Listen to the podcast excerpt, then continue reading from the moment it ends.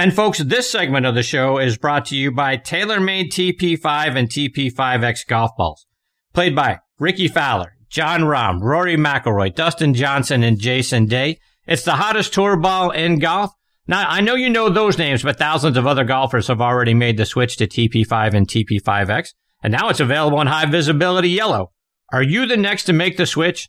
Check it out online by going to TaylorMadeGolf.com for more information.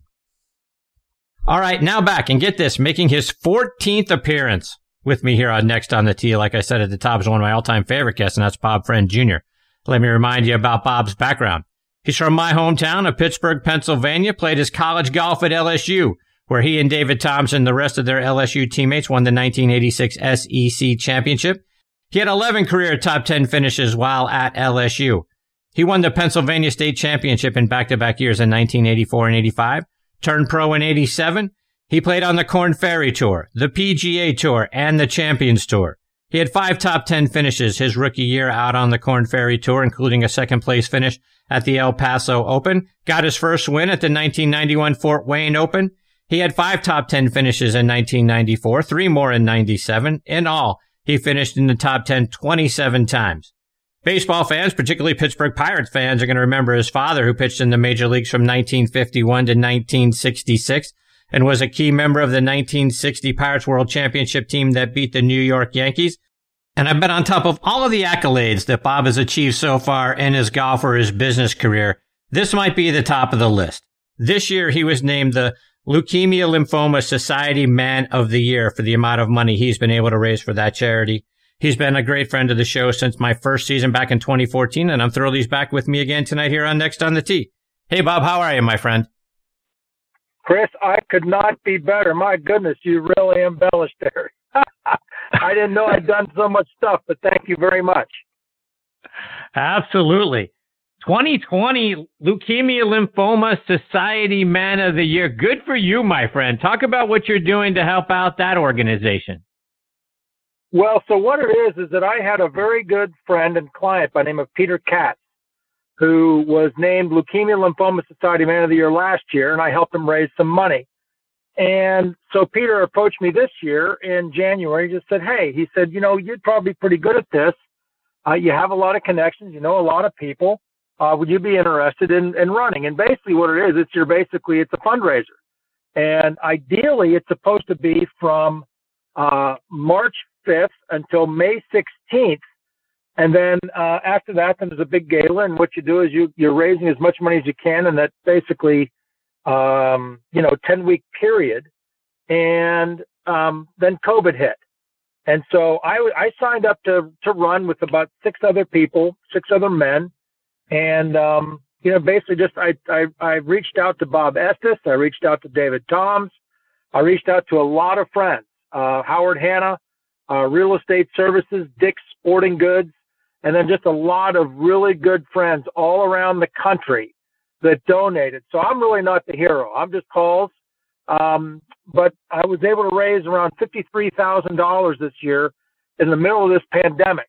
Um, it's not as much as I wanted to raise, and we had a virtual celebration, uh, and we actually extended it one more month. So it basically ended in the middle of June and um, I was named there. I was as shocked as anybody. And uh, so, as Leukemia Lymphoma Society Man of the Year, I do uh, I do some uh, I guess some charity speaking events, trying to make people aware of the blood can of trying to defeat blood cancers, and I'll do there's some like guest appearances you do. Um, but for the most part, I'm just I'm just so thankful for all the great friends and the and the companies that supported my campaign, and they are the real heroes. So it's quite an honor. And uh, again, we raised $53,000 for leukemia lymphoma. And um, all the money goes to the charity. And it, it you know, Mario Lemieux, um, the good friend, he, he donated a signed jersey. Bill Mazeroski uh, donated a signed golf ball, or a signed baseball. Paul Azinger uh, donated some uh, Ryder Cup memorabilia from his captaincy in 2008. So again, like I said, David Toms, Bob Estes, some of my tour friends, and uh, my dad's old teammate Bill Mazeroski. So I'm very thankful for everybody. Well, kudos to you and all of them, Bob, for for doing what you did. That's that's outstanding stuff. So, and, and particularly during you know the, a pandemic like we're going through now, to be able to raise that kind of money uh, uh, speaks volumes to everybody who got involved. Again, kudos to you guys. Thank you. Before we get before we get into the uh, into the golf stuff, Bob, got to get a quick thought. Um, SEC football, college football, and uh, and NFL football. We gonna have a football season? How do you think they can pull it off? Well, I think yes, I think the SEC is going to get it done. Um, I'm very disappointed in the Big Ten. Um, I'm very disappointed in the Pac-12. I just, again, I think that uh, you pull the trigger a little bit early. I'm not downplaying the seriousness of this of this virus. However, when you take a look to see the ages of the young men that are playing, and if you go and you can successfully quarantine them, really see, you know, you have very, very few people with a mortality rate um, that's anywhere other than minuscule uh, with healthy young men getting it. And I think that if you can go and you can kind of keep them separated from the elderly, from those with pre-existing conditions, I don't see why any reason why you can't be out there playing. And I just feel so sick for these young kids and these athletes and all the all the fall sports. Basically, they've trained their life, they've worked their rear ends off their families, especially in the uh, the non-rev sports such as tennis, such as golf, uh, you know, such as track and field, where the parents have been taking these kids all over the United States for travel events, everything else, to get them into college, and uh, only to have their season canceled or postponed. I think it's a damn shame. Um, but I think that we will have SEC football.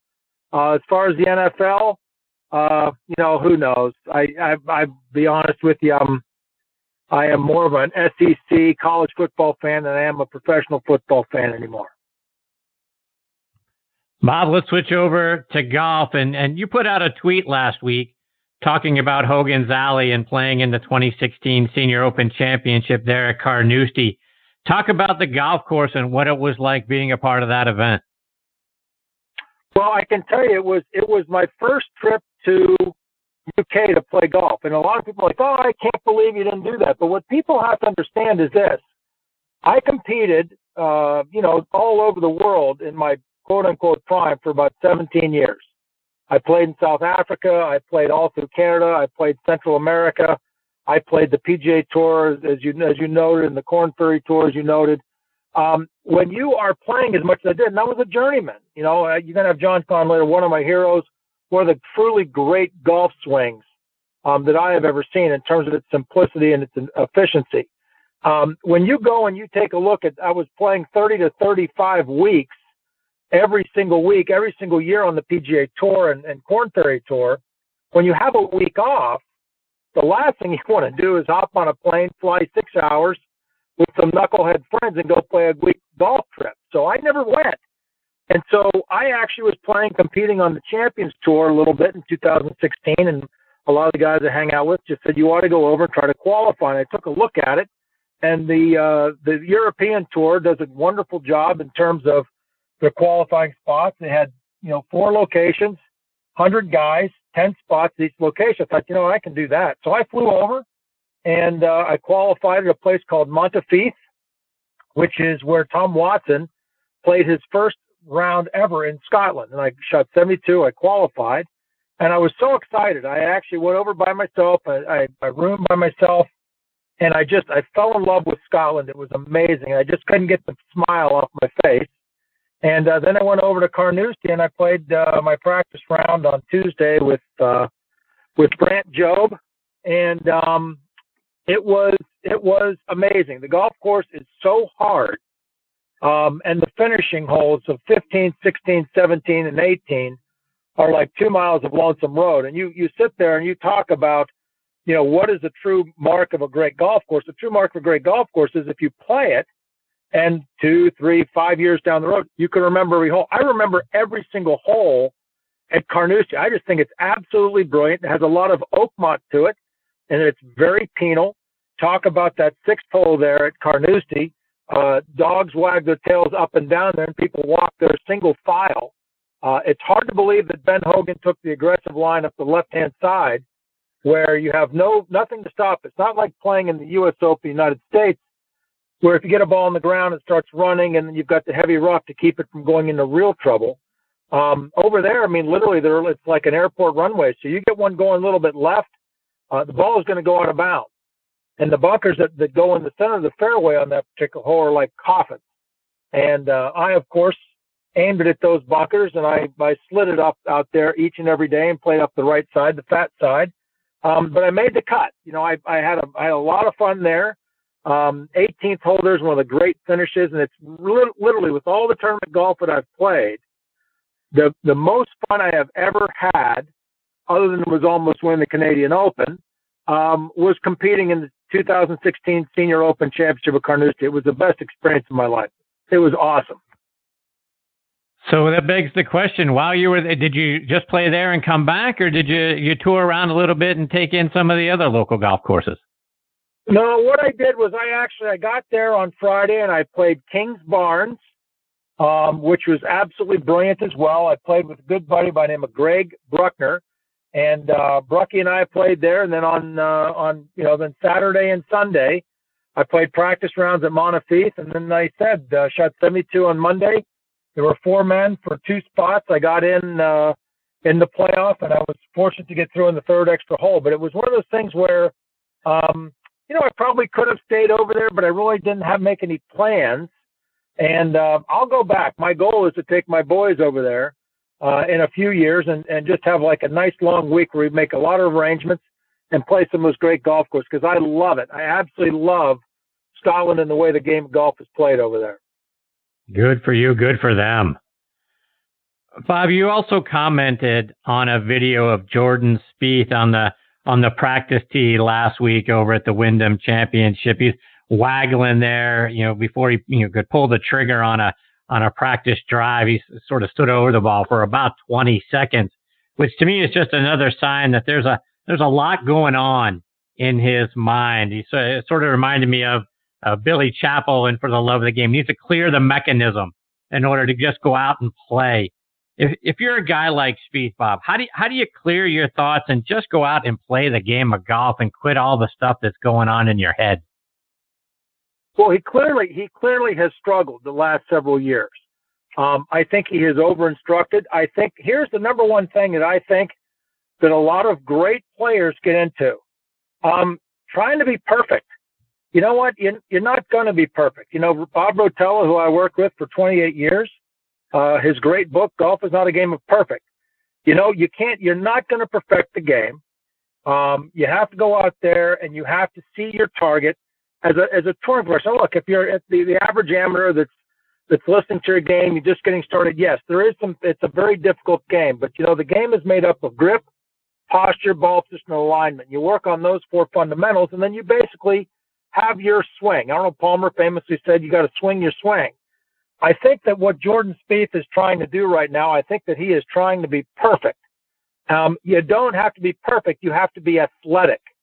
You know what, what the game of golf is? It's a very slow reaction sport. In tennis, um, in hockey, you're dealing with the puck. In tennis, you're dealing with the ball. In baseball, you're dealing with the baseball. And the ball comes in, you see it, and then you react to it. The game of golf, the ball is not the object. The target is the object.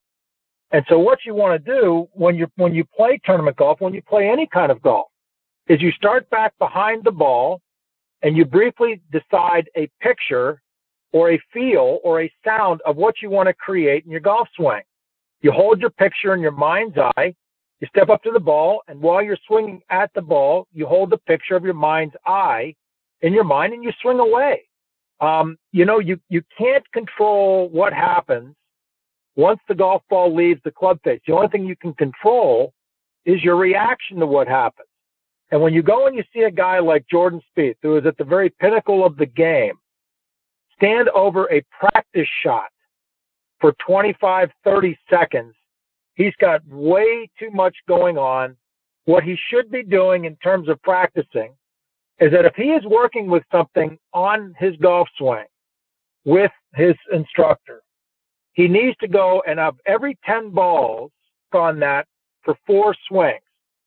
Okay, this is what I'm going to work on, and I'm going to base uh, whether or not I was successful with it with the ball flight. Not whether it went to the target, but the ball flight. And then you throw away your aiming rod, it's on the ground, and the next six shots are just routine, where you start step back. Everybody has a routine. My routine was always step into it, take a waggle, a look, a waggle, and then go. So what you want to do is that he wants to, he, you want to get back behind the ball in your practice, decide what you want to hit, fade, high, low, left, right, whatever. Hold your target and literally just practice your routine without any swing thoughts for six shots. So you want to be athletic, you want to be reactive to your target, and then the next four balls you work on what you're working on physically. The next six balls, he has got to get more athletic. We saw this with Sergio Garcia about 15 years ago when he got to the point where he was taking 20 at one point, he's taking 27 waggles and looks. He just he couldn't pull the trigger because it's it's it's paralysis by analysis. And I think that the best thing that Jordan can do is just get away from his instructor a little bit and work on shaping and creating shots in practice and in his mind and stepping up there and doing the best that he can to trust it where you're actually taking swings and not making swings, if that makes sense. Yeah, it does.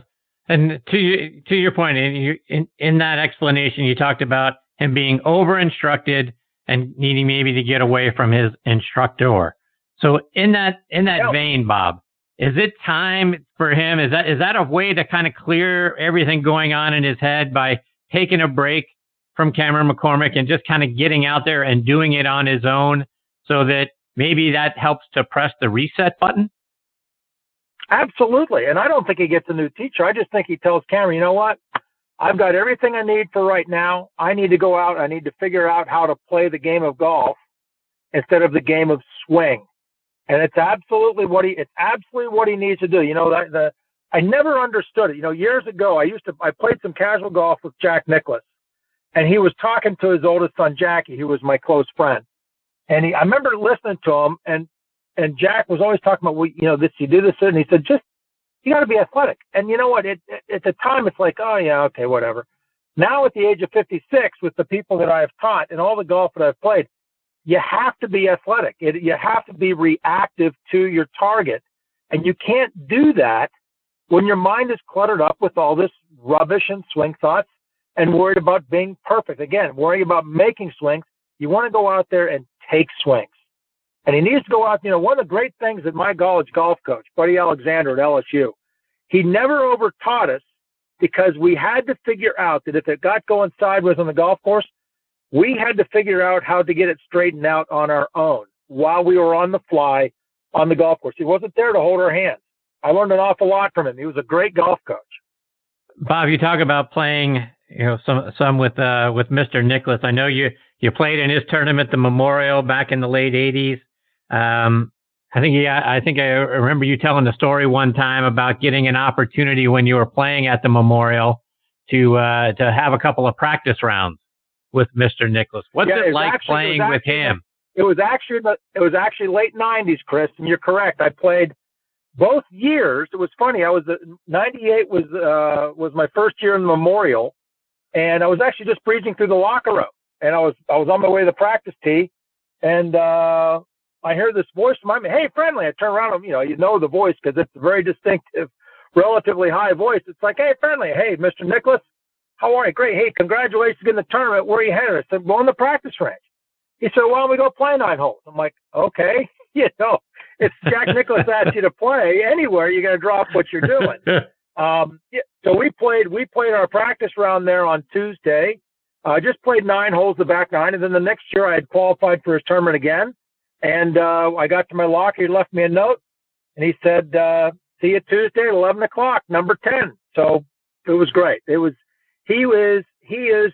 And, and look, Tiger is fantastic. This Jack Nicklaus is the greatest player in the history of the game, not only because of his record, obviously 18 majors, 19 seconds, 56 top three finishes overall, but the fact of the matter is that the guy never, and Tiger's an unbelievable ball striker.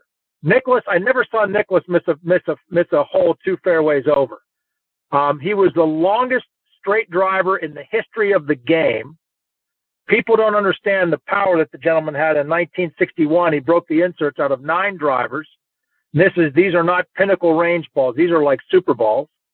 And it was just an unbelievable experience just to watch the crispness of his shots, he's just he's just a remarkable human being and the greatest the greatest asset on top of all the wonderful physical attributes he had was that mind of his. It was, uh, I mean, if I had, if I put that brain in my body, I probably would have blown a gasket. He was just absolutely brilliant and smart and the ability to compartmentalize everything of his life. He was, you know, a lot of people don't realize when he won the 86 Masters, he was on the actual, the, the, the precipice of complete financial collapse. He had lost a lot of money in a land development deal up in New York, St. Andrews.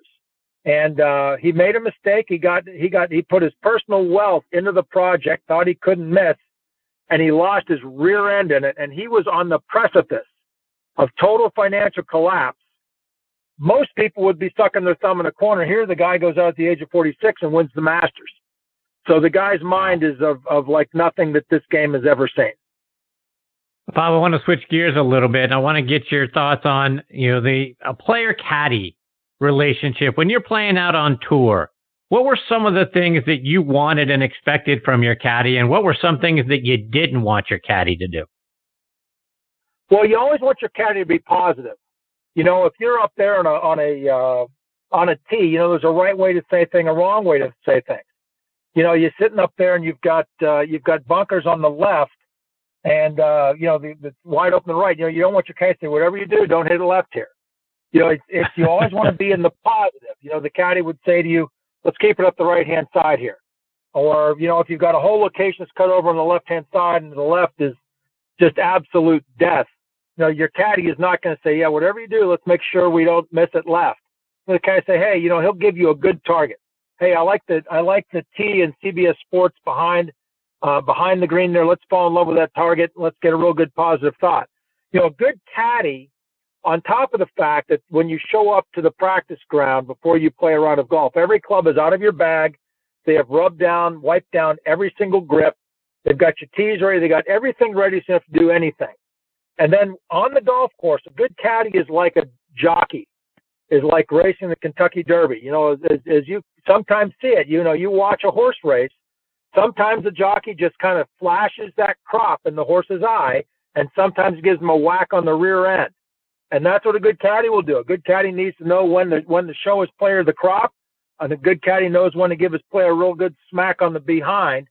And a good caddy is always going to have good, positive, soft player, but you're also going to be very organized in terms of the notes that you have taken. Like if you play on Tuesday and you get up on the 12th hole and you hit your tee shot on tournament day, you know, your caddy, and you got like 167 to the hole. Your caddy will say, okay, uh, we got, we have 150 to the front You've got 167 to the hole. You've got a little bit of ridge. You got to get the ball over. On Tuesday in our practice round, we had 169. You hit eight iron. It flew 163 and released out to 168. So the caddy, the caddies on tour, they know exactly to the yard exactly where each ball landed and where it finished out in your practice round. And so when you're out there and you're in between clubs, you can say, okay, well, on Tuesday we had 185 and you hit six. It flew 173 and released out to 178. They will have that to organize. But most importantly, they're going to know when to talk, when to be quiet. And usually it's the guys on tour. You want your caddy out there just for good conversation in between shots. Keep your mind relaxed in between shots. And when that bag is set down next to the golf ball, that's when you start drawing in your focus and your energy. Bob, just a couple more before I let you go. And speaking of caddies, give me your thought about what happened at the U.S. Amateur this past week. Segundo Oliva uh, Pinto lost his match on the 18th hole to the eventual champion, Tyler Strafaci, because his caddy reached into the bunker and touched the sand. Talk about why that's a no-no. Well, the first thing is what the most disappointing thing about is that the caddy lied. Okay, you don't lie. I mean, I'm I'm sorry. Um, you know, if you sit there, you got the overhead camera. We all know that there are cameras and videos everywhere. The guy lied. Now, what had happened? The guy, he made a mental mistake. You know, he kind of fell asleep at the wheel. He's a club caddy out there. He's probably accustomed to doing that for his amateurs. It's a very rough golf course, so it's probably a situation where when he's caddying for these amateurs, you've got some places, as, as all who have been out there, the wind blows like 30, 35 miles an hour. So it's going to whip some of that sand out of those bunkers. And he's probably accustomed to going in there as his player approaches and just kind of testing the sand and say, hey, you know what? There's not much sand here in an effort to try to help the amateur player. He made a mental mistake, but for him to lie about it was really, really disappointing. Bob, before I let you go, give us an update on how things are going uh, with the family. Your your beautiful wife Claire, your your sons Charlie and Andrew, your daughter Libby. How's everybody at home? Everybody's doing great, Chris. My son Charlie lives in Columbus, where he graduated from Ohio State, and he's working for Morgan Stanley. My daughter Libby just graduated from Boulder in May, and she is a second grade school teacher at Park Lane Elementary in Aurora, Colorado. Today was her first day with her class. It's virtual. First day with her class, second graders. They're all monsters, as we know. And uh, my youngest son, Andrew, is playing ju- one more year of junior college golf at Jefferson City Community College in Birmingham, Alabama. They play a great schedule. He's down there on scholarship, and he is immensely talented. He just needs to mature a little bit on the golf course. Probably all those years he spent not listening to his dad. no doubt. No Bob, doubt. before I let you go, let our listeners know how can they stay up to date with all the great things that you're doing now and follow you on social media. Well, my social media is with regards to golf is at bobfriend underscore golf, and I will chime in mostly uh, watching golf tournaments, making some observations.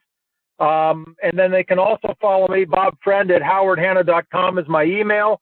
I am the uh, sales director for the Howard Hanna Squirrel Hill office out of Pittsburgh. Howard Hanna is the third largest real estate company in the United States, and we're the largest family-owned real estate company in the United States.